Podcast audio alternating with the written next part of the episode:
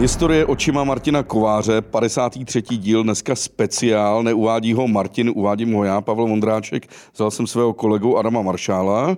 Ahoj Adame a ahoj Martine. Ahoj Pavle, ahoj Adame, čau kluci. Budeme se dneska bavit eh, o třetím dílu Martinovy knižní trilogie. První byla prezidenti rozdělené Ameriky, vyprodaná osudová léta v USA vyprodané, ale ještě můžete koupit USA v letech 61 až 79. Amerika ve válce. Amerika ve válce.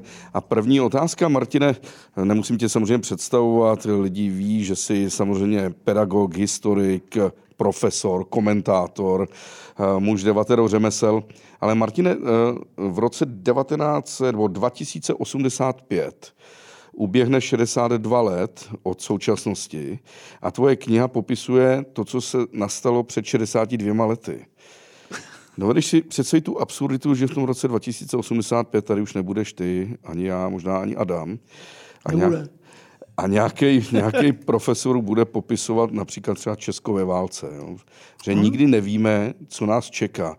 A věděla Amerika v roce 1961, co jí za turbulentní léta budou čekat? Ty, to je výborný začátek. Já myslím, že ne, ten neměli tušení, ale lecos nasvědčovalo tomu, že začíná nová doba.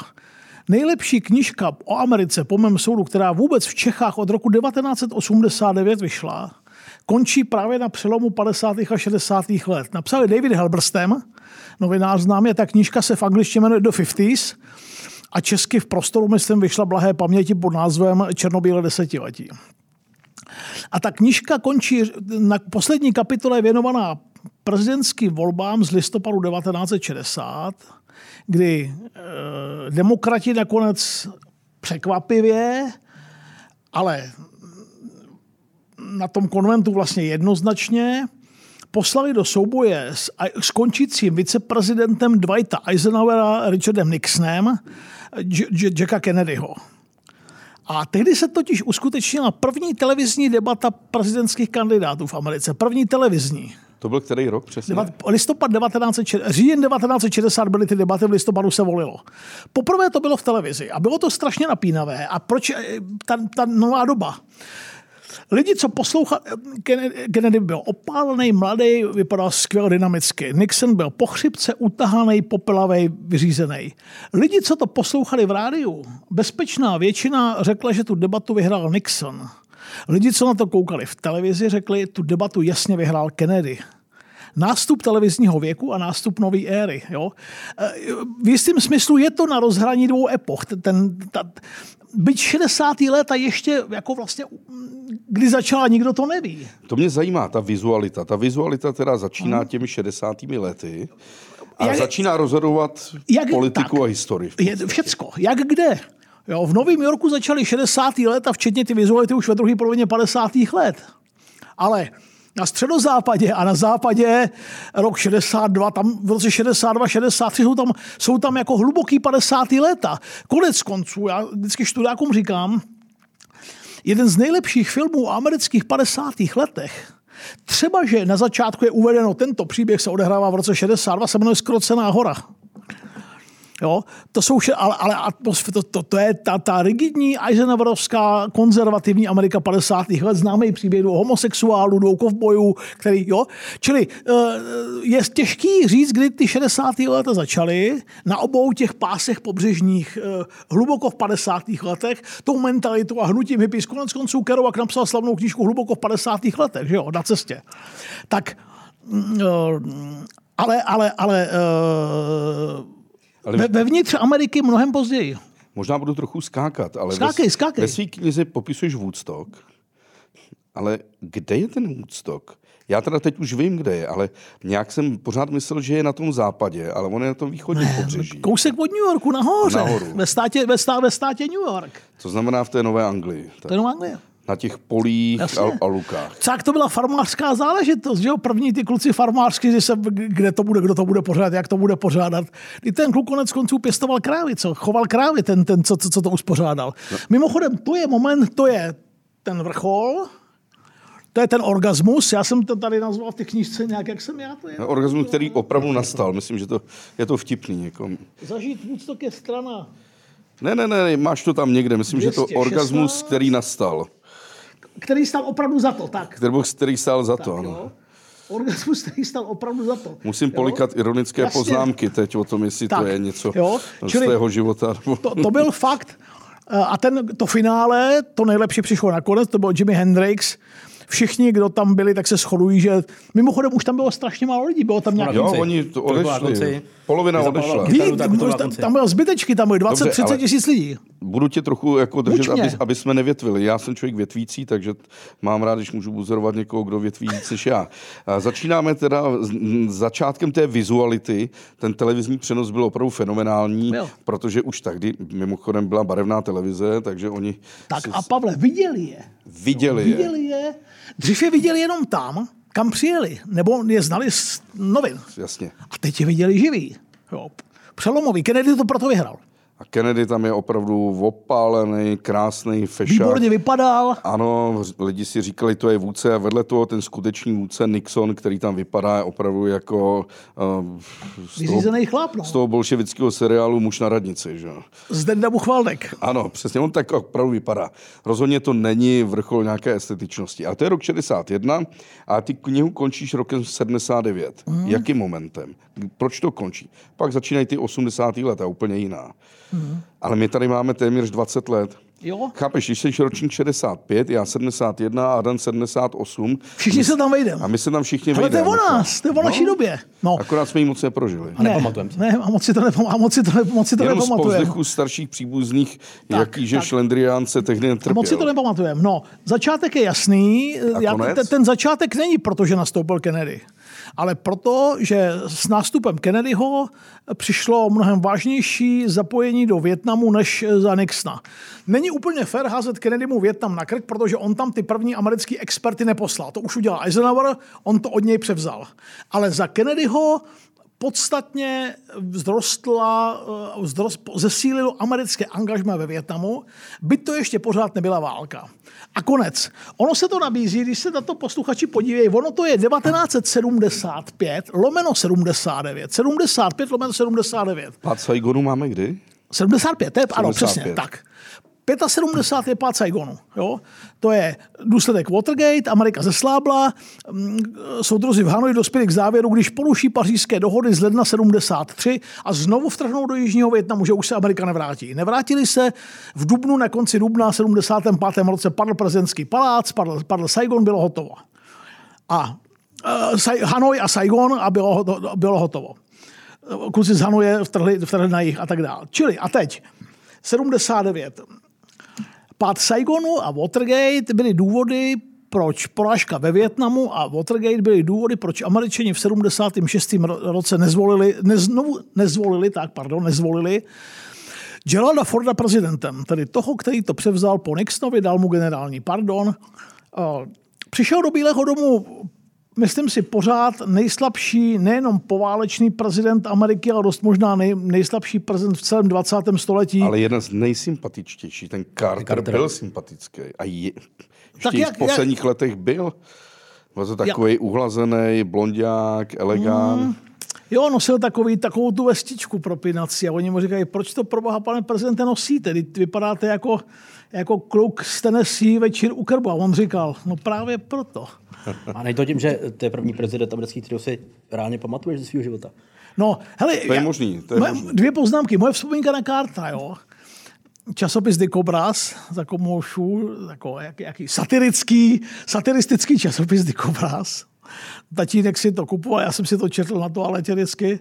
A to bylo v čase, kdy Jimmy Carter dal svolení k výrobě neutronové bomby. Ne? A ty karikaturisti v tom Dikobrazu kresli s tou širokou hubou, takovou s těma zubama, jak mu z nich vysí ta neutronová bomba. A já jsem měl tehdy, a nebyl jsem jediný, jak jsem zjistil v dospělosti, bezesné sněž nás američani hodí tu bombu, která bude likvidovat jenom lidi a ne ty majetky a takový. Tak, no ale uh, to, co říkal, je hrozně důležitý. On je Carter v úřadu a Carter po úřadu. Carter v úřadu je podle mě strašná slabota a Carter po úřadu, po té, co opustil úřad, musel si prožít mimochodem, ten konec byl šílený. Sedí úplně osamělý Jimmy Carter v Bílém domě 20. ledna 1981 a do poslední vteřiny čeká na to, jestli mu ajatoláhové pustí ti ty rukojmí nebo ne, protože už to je nachystaný a už je, už je, už se fakt blíží ten čas a ti kluci po reprezenty, tak musíme už jít. Reganovi už jsou na cestě. Tak on zdrcený, že, mu, že, že, že to nevyjednal, odchází, protože Ajatoláhové si to připravili jako dárek pro toho novýho, aby viděli, že se s ním dá spolupracovat. Tak skončil, on pak letěl do Německa, vítat ty turisty propuštěný, ale, ale málo platný vítěz tyhle, toho příběhu byl Reagan tak, tak tím skončil ten smutný příběh v Bílém domě, kde se mu nic nevedlo. Já se hned vrátím k tomu, proč 79, 75 lomeno 79.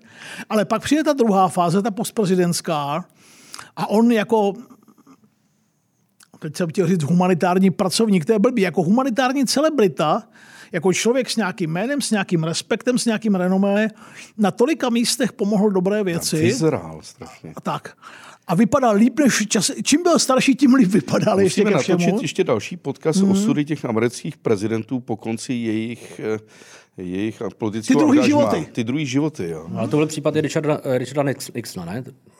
Taky vlastně byl přijatý spíš až potom. Jo? Po, potom Když byl natočený film Nixon, tak prostě jasně. najednou všichni vzali na milost. No jasně, jasně.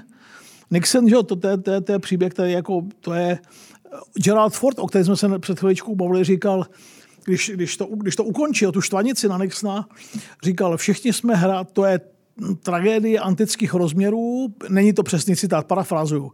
To je tragédie antických rozměrů, ve které eh, ve které jsme všichni sehráli nějakou roli a jestli jsem jediný, kdo to může skončit, tak já to teď končím. Jo? Ukončil tu štvanici na, na jeho rodinu, už jsme, si, už jsme si jako všichni toho protrpěli dost.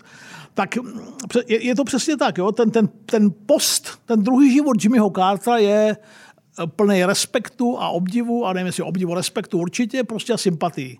A lomeno 75, lomeno 79, abych ti odpověděl, 75 je Saigon a v roce 75, 79 znova po čtyřech letech upadli američani posluchačky zejména a posluchači mi to odpustí, jako zase do těch strašných sraček.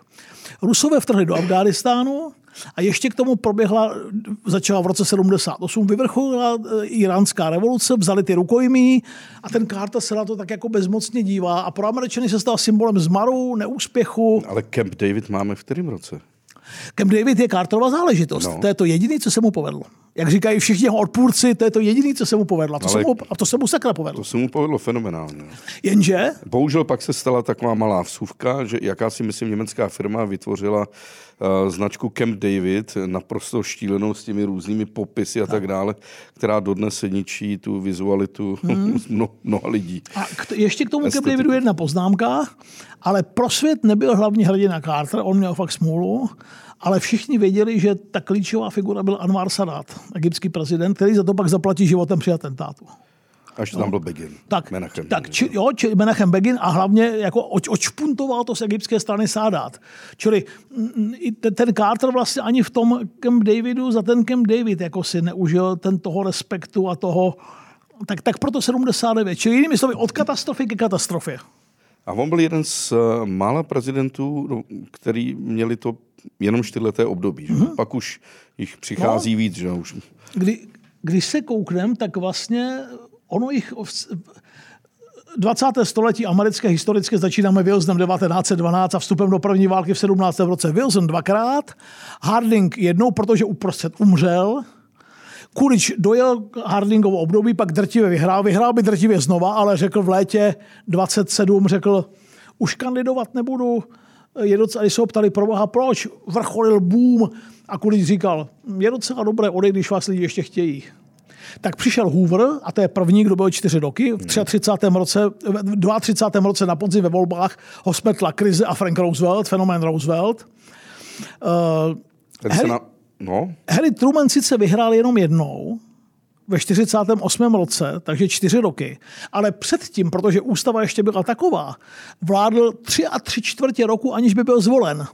Roosevelt nastoupil do svého posledního období v lednu 1945, v Dubnu umřel a tři a tři čtvrtě roku, aniž byl zvolen, to dojel celé Roosevelt, to dojel celé Truman, či odcházel sice po jediném vítězství z roku 1948, ale po sedmi a tři čtvrtě letech v Bílém domě, Eisenhower dvě období, Jacka Kennedy ho zabili, eh, takže tři roky necelé.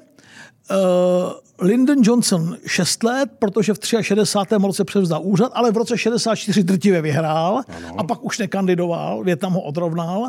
Richard Nixon vyhrál suverénně volby dvakrát, tedy pardon, poprvé o vlásek a v roce 72 re-election drtivě, ale je Watergate. Nejkratší dobu v Bílém domě potom Gerald Ford, jenom od léta, od srpna 4, 74 eh, do ledna 77 dojel to za Nixona, aniž by vyhrál volby a prohrál s, eh, s Carterem. Carter čtyři roky.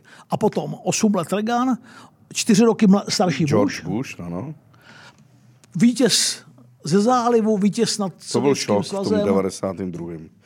když to prohrál. A takový jako z takové díry Arkansas, jako oni říkají, tedy Arkansas.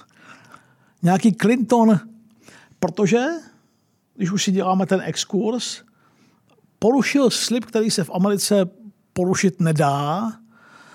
Na hlavu jim přísahal v 88. na podzim, že jim nezvedne daně. Pak to udělal a vysvětloval, říkal, a tak pár procentních, jako víte, museli jsme to udělat, doba se změnila. Konec konců ta ekonomika není zas tak. A na dálku nejslavnější věta v amerických prezidentských voleb Bill Clinton na něj pokřikuje. It's economy, stupid. Je to všecko o ekonomice, ty hlupáku.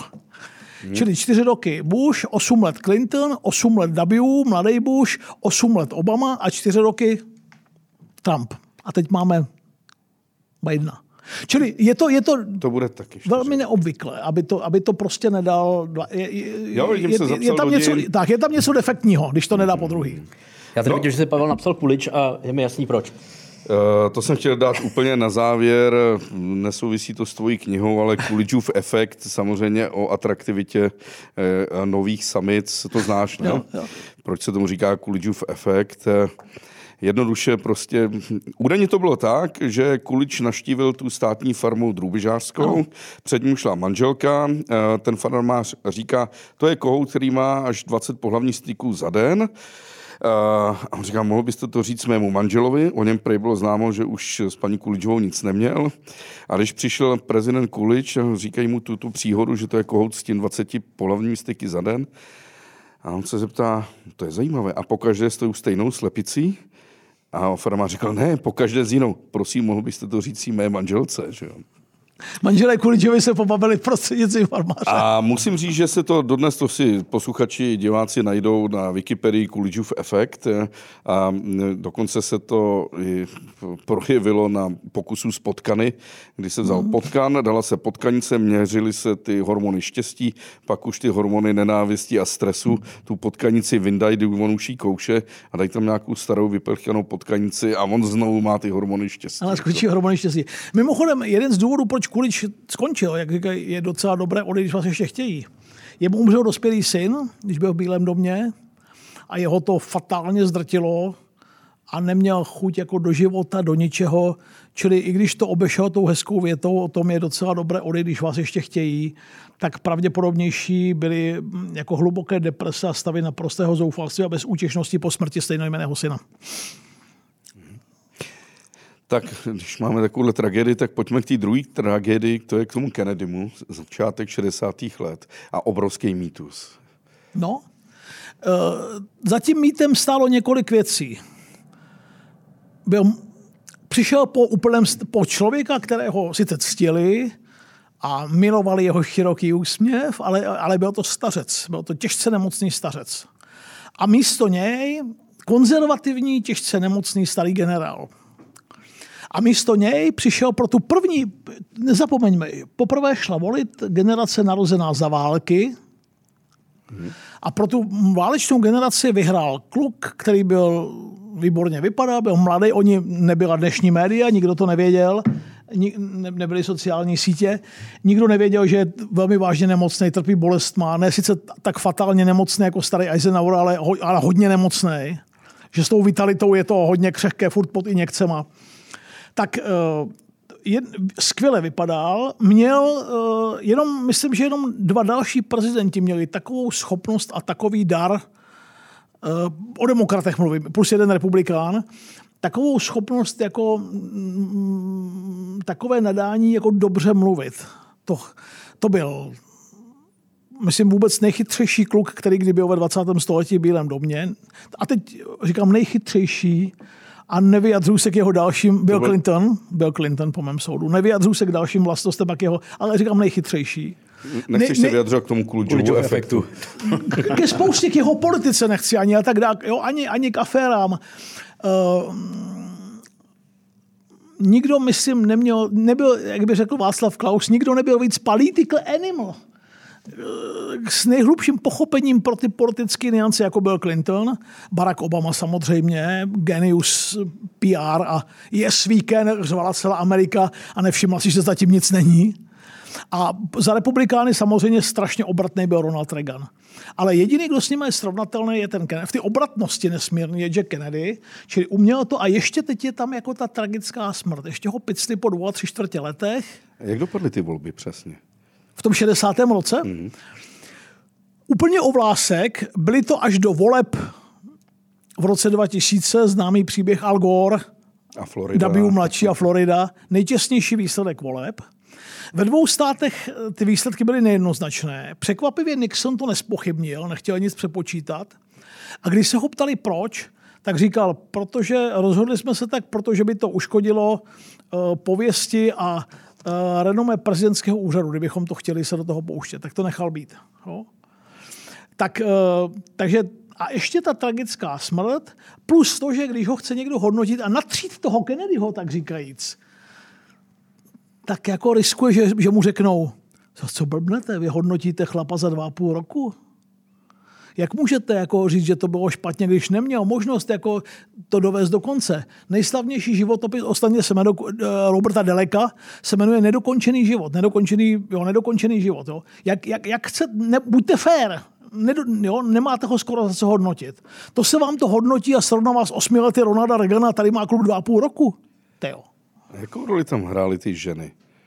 Paní Nixonová a paní hmm. Kennedyová.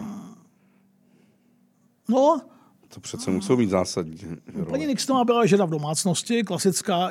Ona je uh, windsorské paničky, ne? Stepfordské paničky, ona, ona, je 50, ona, ona je 50. léta. Uh, pak bude jiná trochu, až, až bude prezidentem. Ale teď se bavíme o tom, o ty, čili jako konzervativní paní. Jackie byla oslnivá, okouzlující, ten vztah byl komplikovaný, problematický. Kennedy se naučil využívat svoji ženu v těch v tom PR. Slavný přijel do Paříže s Regolem. Co tu děláte, prezidente, pane prezidente? Přijel jsem jako doprovod své ženy. A francouzsky byli nadšené, francouzi byli nadšení. Jo? Ne on, ona okouzlila Paříž. Takže uh, samozřejmě mm, jsou takový to sukničkářství, jak to, že to je hezké výraz, sukničkářství bratrů Kennedyových, tak mm, když vezmeme v potaz, co všechno se, nebyli jsme u toho, pravděpodobně v Bílém domě a ve Washingtonu a jinde dělo, že jsem použil Washington. Já jsem si vzpomněl na, když poslucha, většina našich mladých posluchačů nebyla naživu, když se střídali české a slovenské zprávy v československé televizi, tak slovenští reporteři vždycky říkali důsledně Washington, vaše, Washington s tím A. No, Washington, Washington, ve Washingtonu. Tak já to občas používám, ale většinou mi to nedá, doplním proč, aby se lidi nemysleli, že jsem úplný debil, že to neumím vyslovit. Tak ve Washingtonu, co se všecko dělo, tak uh, a když si pak vezmeme tu banalitu, za jakou vařili Billa Clintona, byť oni ho nevařili primárně za Moniku, ale oni ho vařili, protože lhal. No, to jsou ale kdyby tady seděli někteří moji kamarádi historikové, nejenom čeští a američtí, řekli, hm, Jack Kennedy přece nedělal nic jiného, než lhal. Promiň, pro posluchače, jedna z nejlepších knížek o Kennedym napsali už zmiňovaný David Helberstem, ale nevyšlo to česky, jmenuje se to The Best and the Brightest. Nejlepší a jako nejbrightest. Nej... A tomu se říkalo těm, těm jeho, tý, jeho partě v oválném Ironicky, ironicky, The Best and the Brightest, jo. jo jako nej, eh, nejbystřejší, asi bychom řekli. The Best and the Brightest. Tak, tak tohle byl ten mýtus. Mladý, šikovný, zabitý. No ale pak tam přece byl jeho starší bratr. Mladší. Ne, on měl ještě bratra. No. Dva mladší. On měl dva mladší? Bobbyho a Edwarda. Bobbyho a Edwarda. No jasně. No, Edward mladší. ještě, no. No, mladší, mladší. Jo? Ne, možná... Jo, počkej, ty myslíš u mrtvého Joea. U mrtvého no, jasně, Joea. tak a který přece byl vychovávaný k tomu, Tak aby pro- byl prezidentem. Jen jsme si nerozuměli, protože já už ho mám za mrtvýho, jasně. A on umírá kdy? On umírá Za války. za války Sestřelen. a jeho otec ho přece připravuje na dráhu Ano. politika, chtěl z něho mít prezidenta. Starý Joe chtěl z mladého Joea, Joea. Joseph mít A prezidenta. ten příběh, aspoň jsem někde četl, právě taky hrál, že, že to je návrat toho mrtvého prostě bratra. On Vzal to za navazuje- bráchu. Vzal to za bráchu, to zapůsobilo u těch Američanů Přesně, hodně. Jako, jasně. Jo. Sta- Joe, který tátu, tátu starého Joea to zdrtilo a řekl Jackovi, tak ty to budeš ty. A mimochodem pak se Že to málo kdo ví, že oni byli čtyři bratři. čtyři bráchové. Jo, já, já, už jsem ho měl za mrtvou, tak politiky, proto jsem to... A všechno č- naprostá tragédie. Že Joe zam, zemře za války. Vlastně. Uh, uh, Jacka zastřelili ho, Bobbyho Roberta zastřelili. zastřelí. No a Edward má tu, tu nehodu, že jo? Tak. Nepřiznanou. Eh, Čili k... A pak se to opakuje ještě jednou. Jo? U syna. Prezidenta zabijou a brácha pokračuje v ty zas nedokončený Ano, misi ano. a Sirhan Sirhan zas v Kalifornii ho zabije. Jo? To je, to je, jako, to je, děs, to je děsivá rodinná story. A tam právě s tím Johnem, že to bylo zásadní, já pomáhám bratrovi, nejsem v tom sám, mě pomáhají žijící, tam někde říká žijící Jo. bratři, ale my všichni jdeme dokončit To, co, to, co Joe prvního, nedodělal. No. To, co mladý Joe nedodělal, tak jasně. Eh, Je pravda, že eh, on neměl rád špagety a fotbal, ale aby získal italské voliče, tak eh, jedl špagety a šel v New Yorku do italské čtvrti hrát fotbal. Já to nevím, ale co vím je, že Jack Kennedy by udělal úplně všechno, aby získal voliče. Že ne, pokud neměl rád špagety, tak kvůli Italianům si určitě dal. Mimochodem, že jo, to, ono to bylo těžký, prostě má Italama zrovna. Pomáhalo mu, uh, oni ho ku podivu neměli moc rádi, ta italská komunita, což bylo překvapivý, proč byl katolík. Je to po dlouhé, jo, nevím, jestli určitě ne první, ale po strašně dlouhé době a dokonce nevím, jestli vůbec první. Je to katolík v Bílém domě. Irský katolík v Bílém domě. No potěž pámbu teda. Jo. Irský katolík v Bílém domě. Tomu v té kampani moc nepomáhalo, byť irská lobby dělala všechno teda samozřejmě proto, aby Jacka do Bílého domu dostala. Je k tomu nějaká paralela v Evropě, k, k irské diaspoře, migraci v USA? Si teď neuv, teď, jo, já si to teď neuvědomuju. Možná to je daný tím, že ti Iráci furt utíkali jako do té Ameriky. No, že, jako, No, třeba, kdybychom to dali na Čechy, třeba je brněnská, brněnská Prezidentská enkláva v Praze dneska, No. jo, tak třeba. Jo. Ale já přemýšlím nad tím letím, tak vlastně, mm, aby někdo udělal jako díru do světa odinut, mm, tak všichni, Irové, všichni, jakou měli povis Irové v těch... vteřinku, jo, všichni měli, že jo, jako Angela Merkelová, že je ta enderácká holka. Jenom málo kdo ví, že se narodila pastorovi v Hamburku. A že, že, to je, že to je hamburská holka, ne enderácká. Že pak táta šel dělat tu misi Lipská. za železnou oponu, jo, ale Angela je uh, hamburská rodačka. No, uh, mimochodem, když jsme u toho jako stejně jako Olaf Scholz, tak uh, k tomu k těm Irům. Byli tam od začátku, krátce po otcech, pou- otcích poutnících už v 17. století jsou tam první Irové, ale ta hlavní vlna irská přijde ve 40. letech 19. století po velkém hladomoru v Irsku, tak nevím, milion Irů teče do, spousta jich umře hlady a milion Irů teče do Ameriky. Tam to začíná a jsou ne výhradně, ale převážně na východním pobřeží, v těch velkých městských centrech. A je to jedna z nejúspě- historicky nejúspěšnějších, nejdravějších, nejvitálnějších jako lobby m, a, a přistěhovaleckých komunit, které tam jsou. Podobně úspěšná vlastně byla jenom židovská a italská. Ty jsi někdy ve svých dílech eh, rozebíral tu bramborovou tragédii toho Mhm. 40. let a tu emigraci Irů, už to bral? Ne, já jsem o tom nikdy nepsal, byla od, dodnes, ale dodnes je to téma.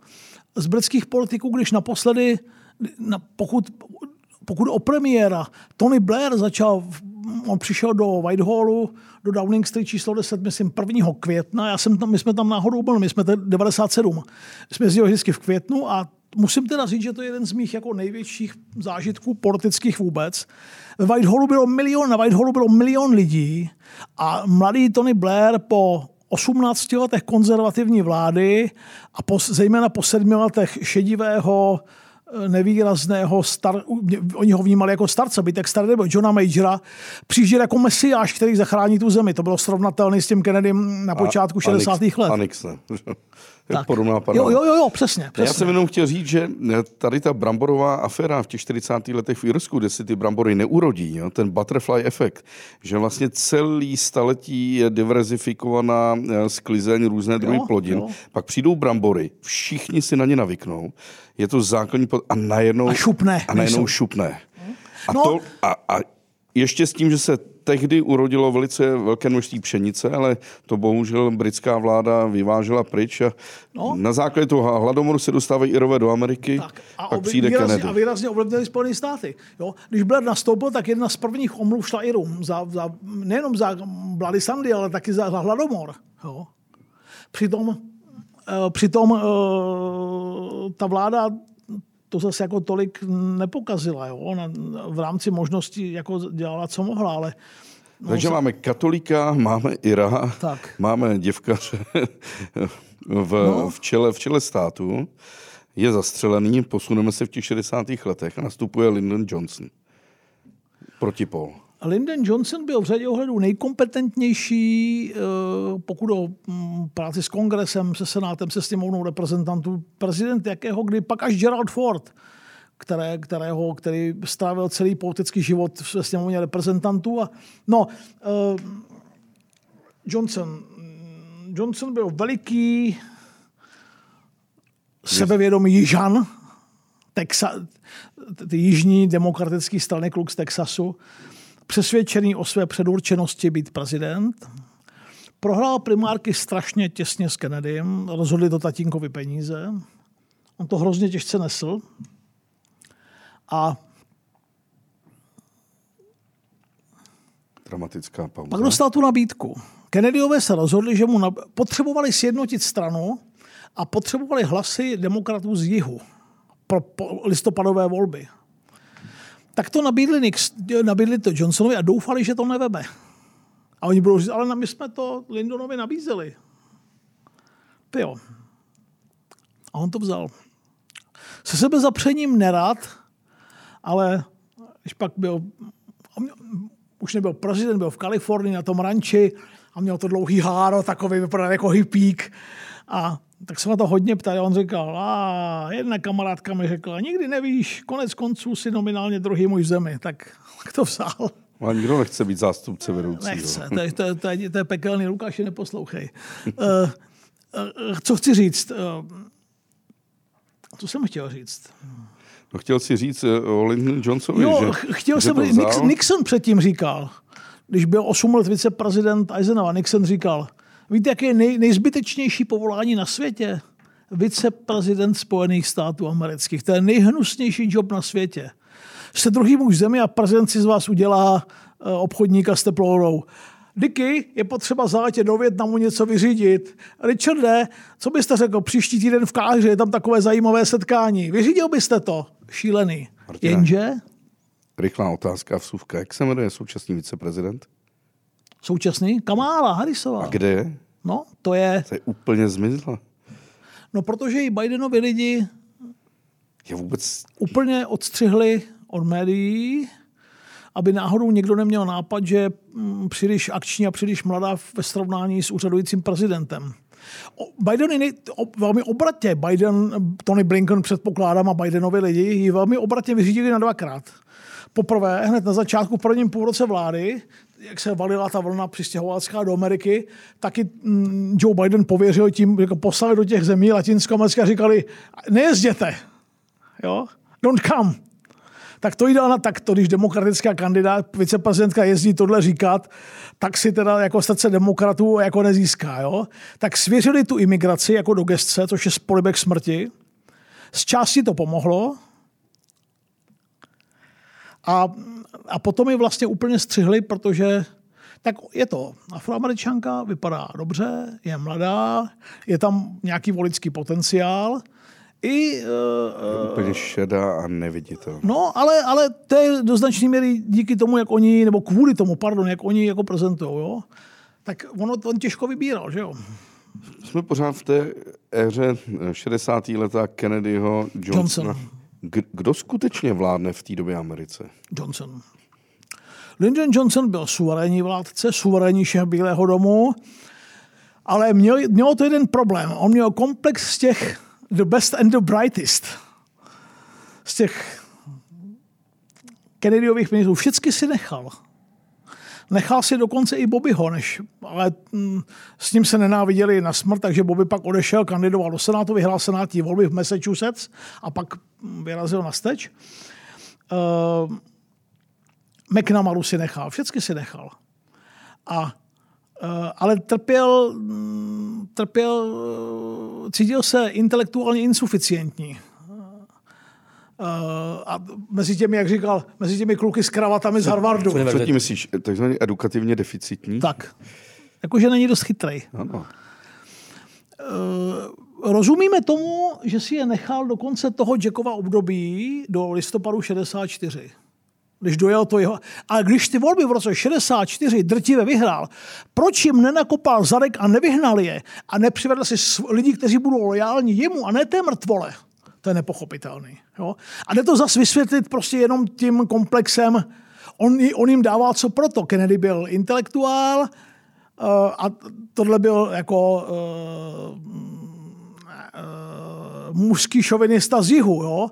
Tak on měl, on je, on, a ty kluci byli harvardiáci a on je tak jako hodně jako byl kontaktní na ně a nutil, aby se s ním nahý koupali v bazénu, než by byl homosexuál, jenom je to ponižovalo a je to takové to chlapáctví ženské. Oni se s tím, oni se s tím užili strašné věci, ti hoši. Jo? Ale nevyhodili je a to byl, myslím, jeden z důvodů toho, proč potom v těch 60 a hrozně jim věřil ve v době větnamské války, hrozně jim věřil. A oni se, jako myslím, dopustili spousty chyb, takže ten kolaps větnamský nebyl jenom eh, výsledkem jeho rozhodování, ale taky těch jeho blízkých. Udělám takový strašně velký oslý můstek. Jo? Bavíme se o 60. letech, o událostech před 60 lety. Představ si, že jsi v roce 1937, třeba v Hřensku. Kolik? 1937. Tak. Jsi v Hřensku u Děčína, na německé hranici. Přijdeš tam do hospody a řekneš těm lidem, víte, že za dvě generace, za 60 let, vy tady už nebudete a většinu obyvatel této obce budou tvořit obyvatele tehdejší Kočinčíny, tedy, tedy francouzského mm-hmm. uh, Větnamu. Tak prostě budu na tebe koukat jak úplně mimo. No.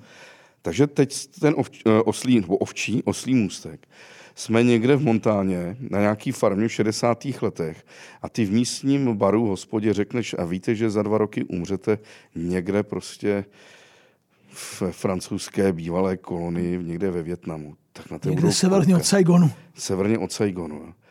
Jak, jak to ty američani vůbec přijali, že jdou někam, kde, kde vlastně nikdy nebyli?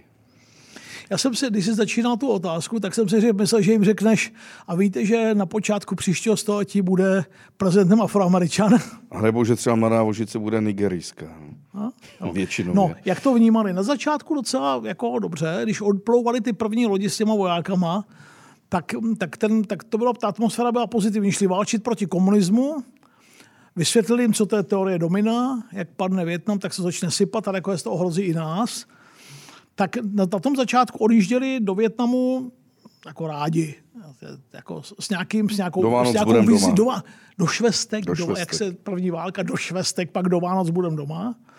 No, ale větnamská válka je první mediální válka, ještě ne válka v přímém přenosu, to bude ta v zálivu, ale je to první mediální válka, opravdu už dobře pokrytá médií. A američtí, americká levice, američtí levičáci a američtí liberálové postupně uh, udělali z těch kluků v tom Větnamu ty zrůdy s napalmem. Milaj nebo Miley, uh, incident známý, tragédie známá. Takže když se pak vraceli ty turnusy od roku 65, 66, 68 dál, tak ti kluci, co odjížděli jakože ti hrdinové, tak přijížděli a s nimi ty holky najednou nechtěli tancovat a flusali jim pod nohy, vy jste ty zrůdy z toho Větnamu, co vraždí ty děti a znásilňují ty holky. Tak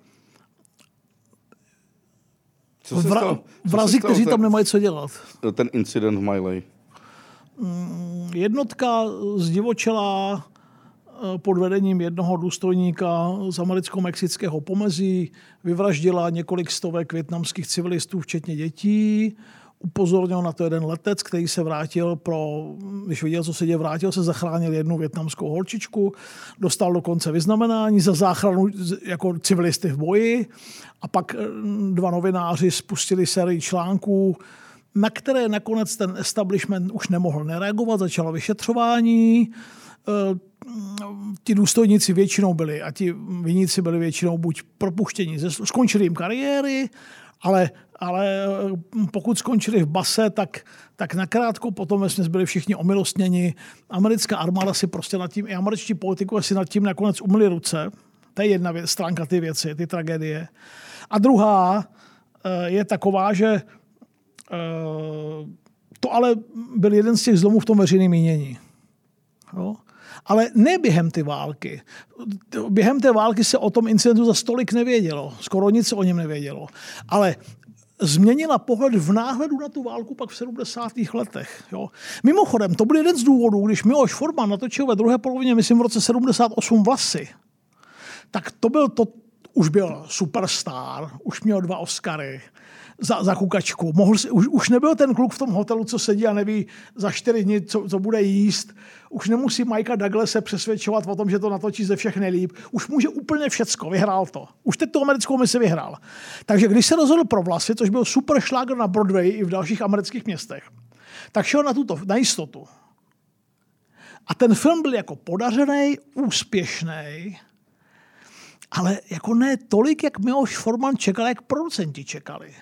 A důvod byl ten, že s tím přišel až v 70. letech a připomínal Američanům, i když byl geniální, tak jim připomínal tu nepříjemnost toho Větnamu. A ožívali v nich ty běsy těch Miley nebo Milaj a, a tady toho všeho. Jo? E, prostě Američani mají ten výraz misfit, kluk, který se netrefil. On se čas, v čase se netrefil s tím. Kdyby to byl býval natočil až na počátku 80. let, v Reaganových časech, kdy zase byla úplně jiná nálada, tak asi by ten film, to přijetí bylo ještě mnohem vřelejší. Konec konců Oliver Stone, dnes než pouhý stín toho bývalého geniálního režiséra, když natočil Četu, což je hodně kritický film k Větnamu, a mimochodem právě na konci Čety zazní věta, která nejvíc vypovídá o ty válce vůbec, když eh, mladýho odvážejí eh, do Ameriky zraněného na vrtulníku Charlieho Sheena, tak on říká, mm, jakoby, eh, zní to nahlas a má to jakoby v hlavě, říká, my jsme neválčili ve Větnamu proti ním. The enemy was in us. Nepřítel byl v nás. My jsme tam si tam vyřizovali své vlastní účty sami se sebou. Jo? Tak možná, kdyby to byl býval trefil Forman o trochu později, tak to bylo jiné přijetí, to je jedno. Uh, čili ta Miley nebo Milaj uh, rezonovala až později, ale média vytvořila byť nemluvila o téhle tragédii, tak eh, rýsovala stále zřetelněji před Američany řadovými, hm, že ti vojáci jsou jako ti, kteří spáchali tohle. Proto to bylo důležité. Další vsuvka, potkal jsem v hotelu Kempinsky v Moskvě uh, ve výtahu Olivera Stona. Aha. Na 9. května, myslím, že to bylo před, ne, před dva roky před covidem. Choval se velmi arrogantně, že zrovna šlo od Putina. Nedal mi podpis ani kolegovi Karpíčkovi, který ho úplně miloval. A musím říct, že mu to docela přeju, ten propad jeho popularity.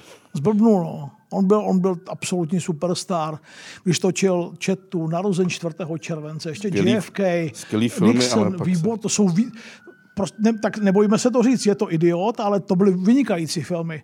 Já myslím, že Četa je jeden, a že jich je, a všechny jsou skvělé skoro, jo. Četa je jeden z, nej, jeden z nejlepších filmů o Větnamu vůbec, já nevím, Četa, Lovec jelenů a Apokalypsa Now, jo. To jsou, řekl bych, možná ne, někdo by, někdo by přísahal na Kubricka, třeba na v uvozovkách bizarně olověnou vestu, jak se to tady překládá v Čechách. Jo. Tak, eh, ale, ale to jsou, to jsou skvělé věci. Eh, mají američani dneska vůči Větnamcům, když přijede Větnamec do Ameriky, do větnamská komunita, eh, jaký budou mít asociace vůči nim? Minulý týden za mnou byl jeden student na Vysoké škole ekonomické, si by u mě mohl napsat diplomku o americko-větnamských vztazích. Skvělý kluk, krásně mluví česky, šikovný, vzdělaný. Větnamec, jo? Větnamec. Ve třetí generaci tady, bavili jsme se. A já jsem mu říkal, že jsem byl v Saigonu i v Hanoji několikrát, a že když jsem bydlel naposledy v Saigonu v hotelu Rex, v legendárním hotelu Rex, tak, eh, kde mm, bydleli ty americký nejvýš postavení kluci. Takže tam, byli, eh, tam jezdili američani a starý dětkové, veteráni váleční a na ně čekali ty větnamský veteráni a pili spolu ty Větnamci z toho mají výborný biznis. Přijede 30 bohatých Američanů, kluků, co po válce udělali biznis a, a jezdí spolu, jako se združej, co jsme si, to jsme si kamarádi, a jezdí se podívat na ty místa, kde jsme Větnamci vozili na ty místa, kde jsme spolu jako válčili tenkrát. A není to žádný, je to, je to biznis, jasně, pro ty Větnamce, ale není to neupřímný, není v tom, přece jenom jako no, uběhlo hodně času. V Saigon River uteklo hodně vody, která je kousíček, a není to nepřátelský, naopak jsou to prostě starý válečníci, mm, jako když na konci třech mušketýrů píše Dima D'Artagnan si ještě třikrát byl Strashfortem a třikrát ho zranil a pak se objemou jako přátelé. Jo? Eh, navíc Větnam vzlíží k Americe. Já jsem tam byl těsně po Trumpovi, po ty Trumpově legendární návštěvě. A američani a Větnamci milovali Trumpa, milují Ameriku, tu dynamiku a ten hospodář. Teď bojí se Číny. Konec konců teď tam byl Biden, je to, není to dlouho. To, bylo to, to strategické partnerství, které uzavřel Amerika Větnam, je podle mě přelomové.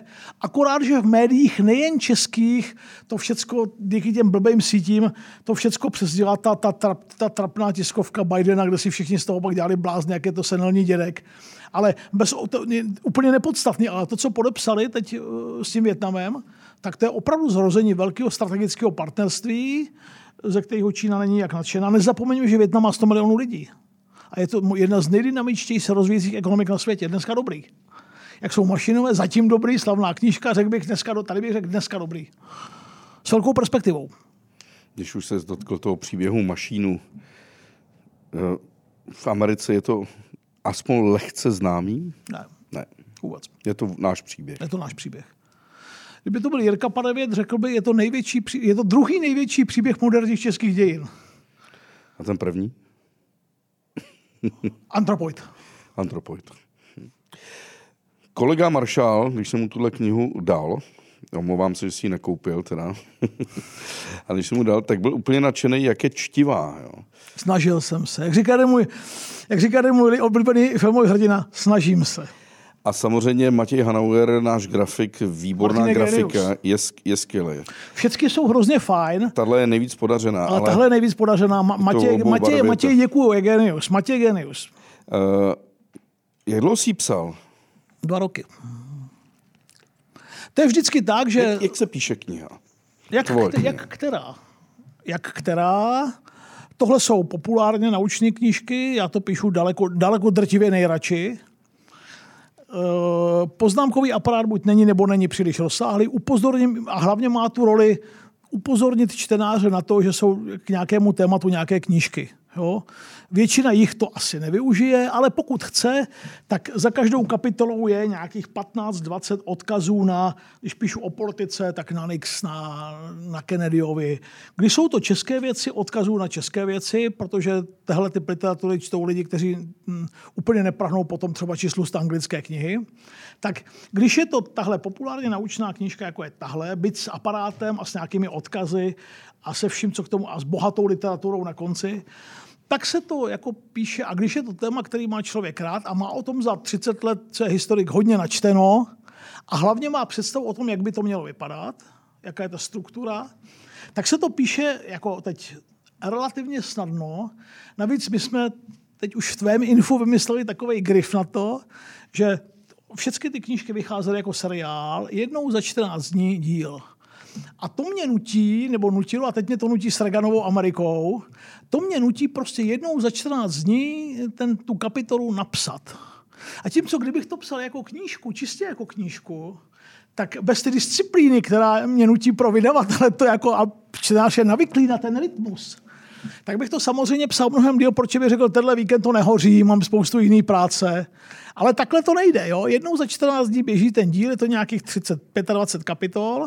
Čili napíše se ten seriál a pak se to zrediguje, dá se to dohromady, aby to drželo, vyházejí se věci, které se překrývají, ale fyzického psaní eh, to jsou dva roky, třeba tohle, k toho psaní jako takového. Čili teď ty knížky, tyhle dvě, vyšly relativně krátce po sobě, protože hrozně dlouho trvalo, než jsme tuhle zmohli. A naopak tuhle pak udělal Matěj rychleji a tohle jsme nechtěli před prázdniny, či mezi těma dvěma, co se týče vydání, relativně jako malý odstup. Ještě, ještě mezi nimi vyšli prezidenti Slovensky taky, ty první. Tak, takže to fyzické psaní jako dva, dva roky. Jenom tady, když už tady mám Arama, Aram mě taky přivedl jednou k boxu a tam se hodně zmiňuješ samozřejmě o Kasiu Klejovi a Mohamed Alimu. Ten box té americké kultuře v těch 60. 70. letech bylo něco gigantického. Ale dneska to není, Martine. Není. Dokonce už to tady. nahradil rap, nebo co? Že ty američtí černoši na periferiích nechtějí být Muhammad Ali, chtějí být rapeři, nebo? No, chtějí být rapeři a chtějí být youtubeři a hodně hrajou americký fotbal. Ehm, tady je v těch 20. letech ta kapitola se jmenuje nejde o to jméno, ta kapitola se jmenuje, jo, už to mám, Pěstí Jacka Dempseyho. Jack Dempsey byl první z Americka opravdu jako sportovní, jedna z prvních opravdových jako superstar, tak jak to známe dneska, celospolečenský fenomén, jo? celospolečenská celebrita. To byl boxer, legendární, takový celebrity byly v Americe ve 20. letech jen dvě. Ten Jack Dempsey a tenista Bill Tilden, William Bill Tilden, sedminásobný vítěz US Open a trojnásobný vítěz Wimbledonu. Uh, box byl opravdu mm, dokdy, já nevím dokdy, do Mikea Tysona, do Evandera Holyfielda. Já už jsem to pak přestal sledovat, protože mi, mi z toho zmizeli... No pak to převzali Kličkovi a už, tak. už to nebyla pro Američany taková zabava. A, a, a najednou to přestalo být americká, americká nebo americko-britská záležitost, tak si já už, to, já už jsem to pak přestal úplně sledovat. Kdy byl George Foreman? My jsme jednou dělali... S, no, Foreman jsou 70. leta. Přece jsme dělali rozhovor. To byly ty bitvy národů, teda bitvy dějin a, a ten horor v, v Madle. To byly takový ty sledované zápasy. No. Jo, to, to, jsou, to jsou... Mimochodem, George Foreman má snad asi pět nebo šest synů. Oni mají ve hodně dětí, no. Každé dítě se jmenuje George. Hele. George Foreman, takže on tam popisuje jednom rozhovoru, že mu volají ze školy, že George Foreman, jeho George dělá bordel. On se ptá, jaký George? No máš George. Říká, tak já si to s Georgem vyřídí a když přijde domů, tak si to vyřídí se všemi svými Georgi preventivně a takhle no. vychovával. Jak se Foreman s Cassiu Klejem, s Mohamedem ale to mě zajímá, jak na to reagovali američani na to jeho přejmenování.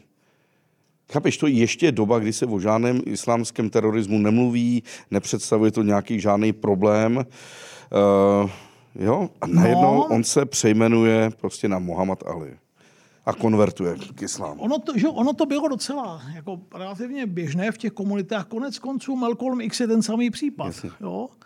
Radikálnější. Radi, mnohem, samozřejmě mnohem radikálnější. Byť uh, Cassius Clay nebo Muhammad Ali se taky vyjádřil k větnamské válce. Konec konců že jo, odmítl, odmítl narukovat, přišel o licenci, nemohl řadu let boxovat, byl, byl by ten sportovní příběh ještě jako impozantnější. Jo. Tohle bylo v 60. letech v Americe v časech desegregace, boje za desegregaci americké společnosti a e, v čase větnamské války. To byl jeden, jedna z forem, kterou se zejména afroamerická komunita vymezovala vůči establishmentu. To má příklon k islámu. No? Jak by třeba takového Malcolma X při, přijali dneska v současnosti? Nebo vlastně i tu... tu... No to nevím, nevím. nevím. No, uh, nevím. No, no nevím. Nevím. No, už je to taky 50 let. Já musím taky vědět všecko. no a jak se to stalo, že šli do té Manily, chápeš, ta, ty Filipíny? To byla... Nabídli nejlepší prachy. Promotér to licitoval a nakonec tam byli ochotní zaplatit nejvíc peněz těch ne, jedné z nejchudších zemí tehdejšího no, světa. No vlastně další, další zápasy se konaly někde v Africe přece. V Africe, v Manile, jo, ono jako, aby velká přihazovaná peněz a ten boxem, i když to byly američani, tak ten box je internacionální, eh, a taky to mělo, jako, mělo, ono furt to boxovat v Madison Square Garden, ono se to trochu okouká, i když jsou to takový borci. Jo? Já nechápu, jak se někomu může Madison Square Garden okoukat, ale je to tak prostě. Jo? Byl jsi tam v Madison Square Byl jsem tam, byl jsem tam. Jak to tam vypadá, pánové? Ta no, slavná. Uvětšou tu arenu. No, je to, je to, je to, já jsem to přiznám se, jsem byl takový, když jsem tam byl jak se vyšinutý, že tam jsem z toho, jo. Tak jako říkal jsem, ty vole, fakt seš tady, no to je, jo, to je neuvěřitelný. A teď mi běželi hlavou ty slavný boxerský mače a tenisový mače a hokejový mače, který tam všechny odehrál. Říkal jsem, ty vole, seš tady. Tak já jsem byl takový se otřesený z toho.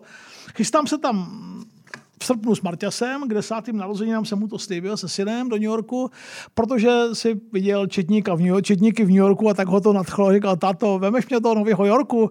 Tak jsem říkal, jo, vemu, ale musí být aspoň deset tak za rok to plánujem, tak, tak bych ho hrozně chtěl, kdyby tam něco v té době bylo. Jednak mu chceme na US Open, na tenis, já jsem fanatik, on to taky hraje. Tím zdravíme, snad se to smí, Akademii Pála Wiesner, naše Fedkapové kapitány a další, kteří se o ně skvěle starají. Uh, takže uh, on nezná ještě Madison Square Garden, tak mám tři čtvrtě roku na to, abych mu řekl, jako co ho čeká. Já jsem se jednou dostal na finále Federer Nadal Australian Open. Hele, tam jsem nikdy nebyl. A pak jsem se šel podívat na tu slavnou ikonickou, že jo, dojel jsem, teda přiletěl jsem letadlem do Sydney a podíval jsem se na tu slavnou ikonickou operu koupil jsem tam, získal jsem lístek a byl jsem hodně fascinovaný, jak je to oprýskaná budova, Prej, jak, prej, jako, jak jsou tam vajgly, jak jsou prošupaný sedačky a takhle si nějak představují tu Madison Square Garden, že žádný luxus. A... Úplně super, tak asi záležíš taky na tom, kde sedíš. A na co jdeš. A na co jdeš. A co, co, byl, co byl symbol té Ameriky v těch 70. letech? V 70. letech? Takový ten fyzický, ten Madison Square Garden, to je... V 70. letech to byla dvojčata. Sestavili, že jo? V 70. letech symbol jako... To, ona to nebyla moc úspěšná dekáda, jsme si říkali. Watergate, Ropná Saigon, tak. A, a myslím, že symbolem jako dravosti a úspěchu v Americe byla dvojčata v 70. letech. Kdybych teď bez velkého přemýšlení, kdybych chtěl říct jako 70. co to bylo, dvojčata. A jaký byl třeba v 70. letech v Americe pohled na Němce? A na Rusy. No Rusy to bylo jasný, že jo? Rusy to bylo jasný. To bipolární svět. Respektive to... jasný, no. Uh, a nemají oni ty... Nixon dělal detant politiku, že jo? Tak, tak jako usměřování a ne, jako nekonfrontace, ale jasně, byl to, byl, byli, byli to nepřátelé. A byli to skutečně nepřátelé, nebo byli i fascinovaní trochu? Jako býváme někdy fascinováni nepřítelem? Jo, asi to tam bylo. Řekl, řekl bych, že to tam z části bylo. Konec konců... A Německo už tu dobu už pro ně jako a Japonsko nepředstavovalo. Myslím, hele, pokud o Německu, já myslím, že to a teď nadsázka němečtí přátelé si nebudou zdobit, že to bylo po jejich, po jejich rozlišovací schopnost. Jo? Japonsko bylo trochu něco jiného, protože přišla, přišly ropné šoky, zdražil nafta, benzín a teď oni měli ty žravý mamuty a najednou si Američané začali kupovat ty malinký autíčka japonský a jeden velký průmyslník eh, americký japonského původu jako říkali, jestli jsme s tou resuscitací toho Japonska, dělali si srandu a Japonci to vzali jako for, jestli jsme s tou resuscitací toho Japonska neudělali chybu. Hele, a v té v tý americké... Vyrobit si největšího konkurenta v automobilovém průmyslu. Ale v té americké jako náladě ten nepřítel byli, Ameri- byli Němci nebo Japonci? Za války? No? Hlavně Japonci. Hlavně Japonci. Pro Američany hlavní bojiště bylo v Pacifiku od začátku až do konce. Já víš, to mě nenapadlo, já jsem to vždycky... Tak Japonci zatáhli do války.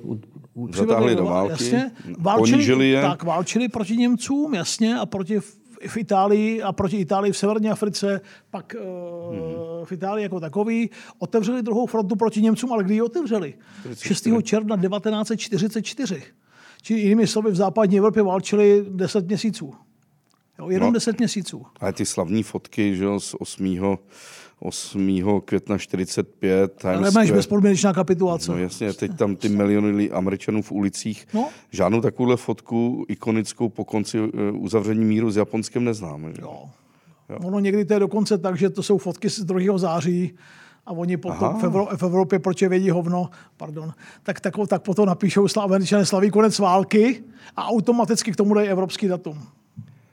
A to vidíš tady ty legendární věci, které jsou vlastně odrazem té minulosti, co vyplývá z z té přítomnosti, to jak promiň, nás deformují. No, to, promiň, to no. mě přived na zajímavou věc, kterou bych tady rád řekl, když se bavíme o Americe. Pro, Ameri- pro Evropany jsou největší traumata 20. století. První světová válka, Přesně. druhá světová válka a, holoka- a s tím spojený holokaust. Ale pro západní Evropu je to první válka, nikoli druhá. A pro Američany to je velká hospodářská krize a větnamská válka. To jsou až do, až do dvojčat, jo? Uh-huh. To jsou, po, bavíme se o 20. století. To jsou největší americká traumata 20. století. Velká hospodářská krize a Větnam.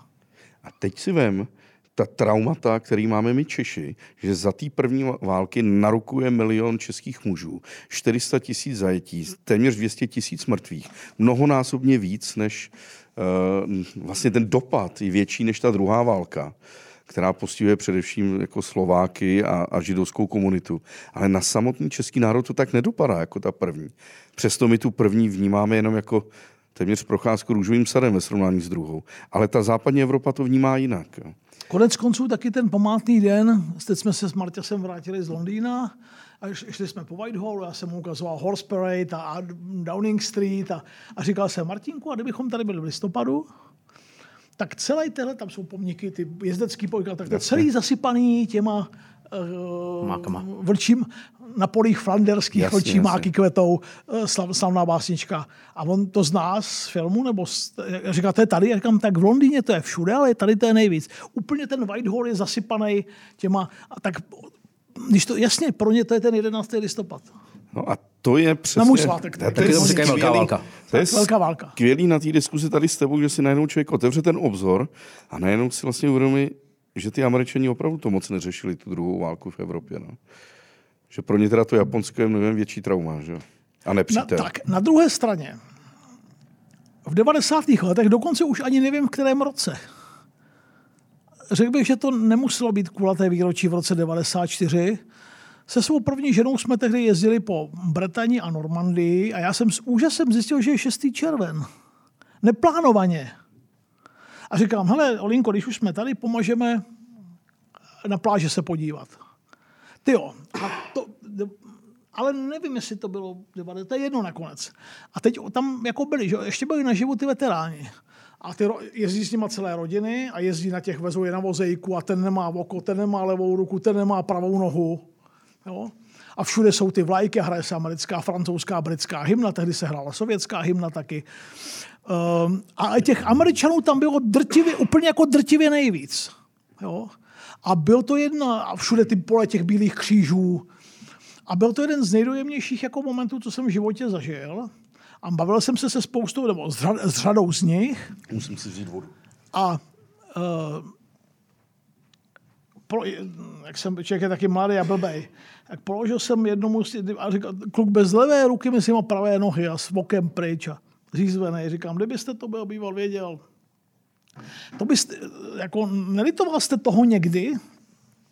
A on mi říká, absolutně nikdy. Jako.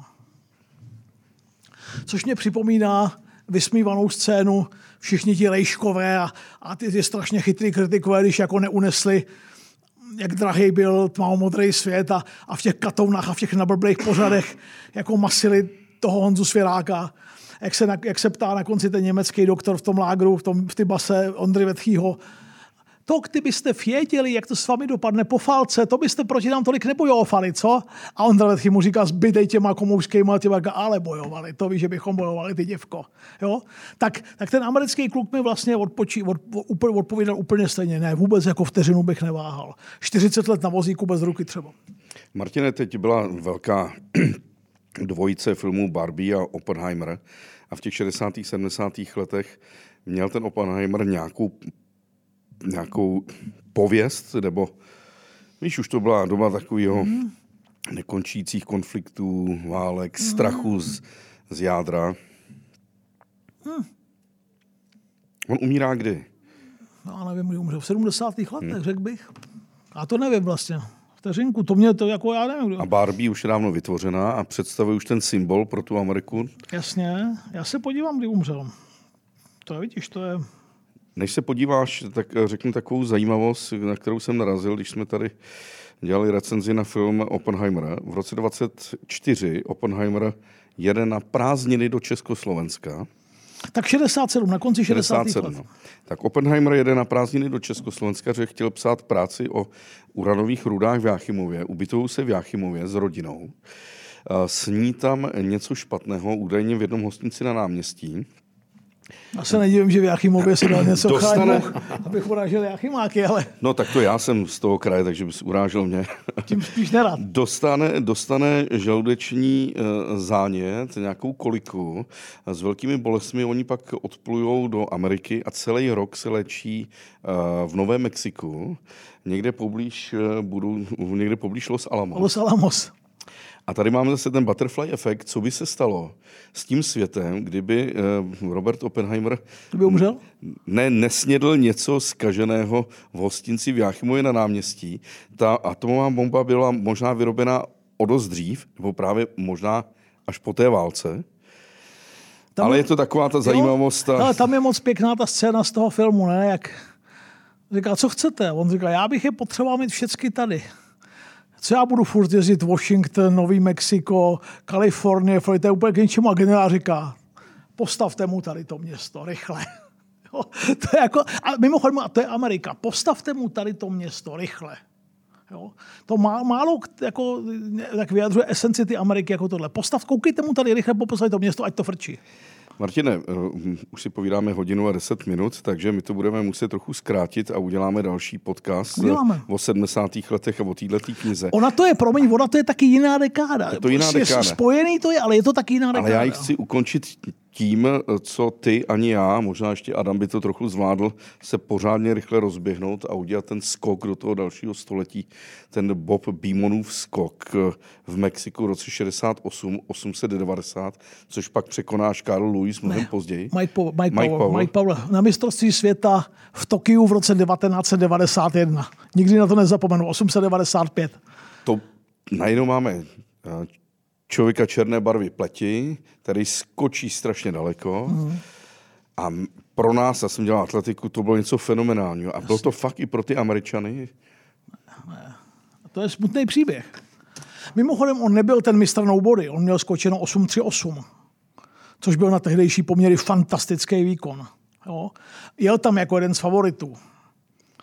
Myslím, že vůbec neví, jak to skočil. Nikdo to neví. Oni ho pak obvinovali, že, že, byl, že, že jak to tam hodně bylo nahoře. Že, ten, jasně, ten vzduch určitě byl, ten řídký vzduch. Nebo že foukalo. Ne, psalo se o tom, Bůh ví, jak mě, mě ty Mexičáci měřili tu, tu podporu větru. Bůh ví, jak to bylo. Nikdy se k tomu nepřiblížil už ani. Ale to tak prostě jako někdy je. Teď, a ten pak, ještě pak jednou skočil v tom závodě, pak už toho to zabalil, nebylo kam o co, o co, o co, o co usilovat, bylo to jasné. A pak je to smutný příběh, protože on se zranil a už nikdy se k té výkonnosti nevrátil a jako často skákal přes 8 metrů, což pořád jako to dneska nakonec je. Když český kluk skočí 8 metrů, jako bylo to za 8 metrů, jako, jo, to vůbec není málo. Ale oni chtěli prostě tu megastar, ty diváci na těch stadionech a vždycky chtěli, aby atakoval ten světový rekord, nebo aby to bylo přes 8,5 metrů aspoň. On se k tomu už nikdy nedostal, hodně na něj pískali, nadávali mu, že to odflák. Uh, není to vlastně jako veselý příběh potom, ale ten, ten, ten, ten skok Boba Bimona k nesmrtelnosti je fascinující. Já jsem to mnohokrát jako viděl. No. A tak to je jeden, to je jeden černý sportovní příběh, velký afroamerický. A druhý se jmenuje Arthur Ashe. Po něm je ve Flushing Meadow ten centrální kurt dneska pojmenovaný. To bylo tak. V roce 1974 se zrodila tenisová superstar. Američan Jimmy Connors. Vyhrál tři Grand Slamy ze čtyř, do Paříže ho nepustili sudí. A drtě vyhrál Wimbledon. Porazil 40 Ken Roosevelt, velký malý muž, jak mu říkali, Australáci, eh, velkou část kariéry strávil. Profesionálu nemohl hrát Grand Slamy, přesto byl čtyřikrát ve finále Wimbledonu, naposledy v roce 74 a Connors mu strašně nařezal s kanárem ve třech setech. V 75. roce se Jimmy Connors, mimochodem, mimochodem, jak se Jan Kodeš vyhrál jen díky boj- bojkotu a podobně. V 73. roce, o rok později, ve čtvrtfinále, Jan Kodeš hrál s Connorsem v pěti setech a prohrál po veliký bitvě s budoucím suverénním vítězem. Ten Connors ztratil v 4 v tom svým nejlepším roce v životě. Ztratil ve Wimbledonu jediné dva sety a ztratil ve čtvrtfinále s Honzou Kodešem. Kodeš byl vyhrál dvakrát French Open, byl dvakrát ve finále US Open, hrál Masters, fantastický tenista, že mu to v tom Wimbledonu vyšlo, měl kliku. I o rok později, 75. rok, Connors hladoučit se do finále jako obhájce titulu, 20-letý kluk plný síly, celou noc před finále protancoval na diskotéce. A druhý den ho ve čtyřech setech Arthur Ashe zařízl a stal se prvním afroamerickým vítězem Wimbledonu. Fantastický příběh. Pak se při operaci nakazil HIV virem, mm-hmm. pak umřel, hodně se tomu věnoval. A dneska uh, vždycky jsem rozechvěle, když vlezu na, kurt, na, na Artura Ashe na stadion. Tak to byla jiná... A to už začínal i, i uh, McEnroe v těch sem, konec, konec 70. let? Začínal. Oni pak měli šílený bitvy s Connorsem, se neměli rádi. Že? Nenáviděli se na smrt. Nejslavnější zápas, který spolu vyhrá, hráli, vyhrál Jimmy Connors. Eh, v 80. roce poprvé McEnroe Wimbledon ho vzal na vědomí už předtím, když se jako mladičký eh, kvalifikant dostal do semifinále. Ale v roce 1980 se hrál finále s Borgem, legendární pětisetové. To je ten tiebreak 2018 ve čtvrtém setu Eh, ta strašná spousta odvrácených matchballů. Pak prohrál v pátém setu s Borgem 6-8. Borg to vyhrál po páté, ten turnaj naposledy si klekl a o rok později, v létě 81, za stavu 1-1 na sety Borg vedl 4-1 ve třetí sadě a šel podávat. A McEnroe to otočil a vyhrál ve čtyřech setech. Já jsem mu šíleně fandil. Já jsem toho chladného severana nikdy neměl moc rád a ten jako zdivočilý američan s tím hárem velikým mě jako imponoval a navíc hrál geniální tenis, takovou ruku nikdy nikdo neměl. Vyhrál, pak utek novinářům, nakonec ho našli až na GFK, jak sedí s rozbitým pohárem a oni mu říkají, jak se cítíte? Porazil jste, vyhrál jste Wimbledon, porazil jste největšího tenistu na světě. A John zvážně tak říkal, jednoho z největších jednoho z nejlepších. O rok později se vrátil do Wimbledonu jako veliký favorit a ve finále dostal Jimmyho Condorse, který mimochodem od ty slavné výhry v roce 74 nikdy už Wimbledon nevyhrál, až do roku 82. Prohrál dvě finále s Borgem, eh, ne a ne to zmoct. A v tom 82. roce po osmi letech toho geniálního McEnroe v pěti setech porazil. A ten, je to taková slavná fotografie v pátém setu po matchballu, jak Kondors jako, jako úplně jako ty končetiny od sebe a řvest, on měl specifický výraz při tom řevu. Maminka ho řídila, maminka Gloria. Eh, ta dělá jeho kariéru tenisovou. Tak, takže, takže nejslavnější, McEnroe mu to pak vrátil, nařezal mu na finále US Open. Ale nejslavnější zápas spolu se hráli ve finále v roce 82, vyhrál Jimmy Connors. Hele, a ten Artur ještě to byl který rok? Když 75. Vyhrál? 75. A když tak přemýšlím, tak nám pak zbývá už jeden jediný sport, který by v těch 70. letech stále bílej, a to je golf. A o tom já nic nevím. A to si pak řekneme později, co znamená pro golf nástup Tigera Woodse. A pamatuju si, když tehdy poprvé vyhrál Tiger Woods, tak v nějakém regionálním rozhlase eh, říkali, že vyhrál eh, hráč, který si nechává říkat tygří dřevo. Tiger Woods. no, ale tak já Tigera znám, jako samo, dokonce jsem ho viděl na vlastní oči hrát, ale, ale o golfu nic nevím. No, to ti pak řeknu, jak on zničí ten krásný sport, kde hráli ještě lidé, kteří měli třeba kocovinu a chlastali a pak nastoupí Tiger Woods a vezme to jako sport, začne posilovat. Se vším všudy. Se vším všudy a vlastně zničí úplně tu radost z té hry. Že? A tohle tak trochu, tak trochu udělal Ivan Lendl z tenisu. Hmm. Prostě stroje. Ivan Lendl, byl, Ivan Lendl byl v tomhle hodu úplně první. Martine, díky. Děkuju. Musíme to rozdělit a musíme si dát ještě ty 70. leta pak samostatně. Jo, ty jsou, nejsou, nejsou méně zajímavá, no, možná naopak do, dokonce. Děkuju. Ale jsem rád, že prostě můžeme takhle mluvit a můžeme větvit, protože dneska lidi nezdržují, jdi rovnou k věci a mě to nebaví. Mě baví prostě to větvení. Já myslím, že my jsme větvili hezky. Jo. Jsme... Mě by zajímalo ještě spoustu věcí, ale já jsem takový divák hlas veřejnosti, takže no, tak, tak jsem si to tady užil. otázky a na odpovědi dostaneme odpověď příště. Další díle. tak se budu těšit, pánové. Děkuji. Dobře, Martine, díky. Ahoj. A moc vás zdravím, hezký den, nashledanou.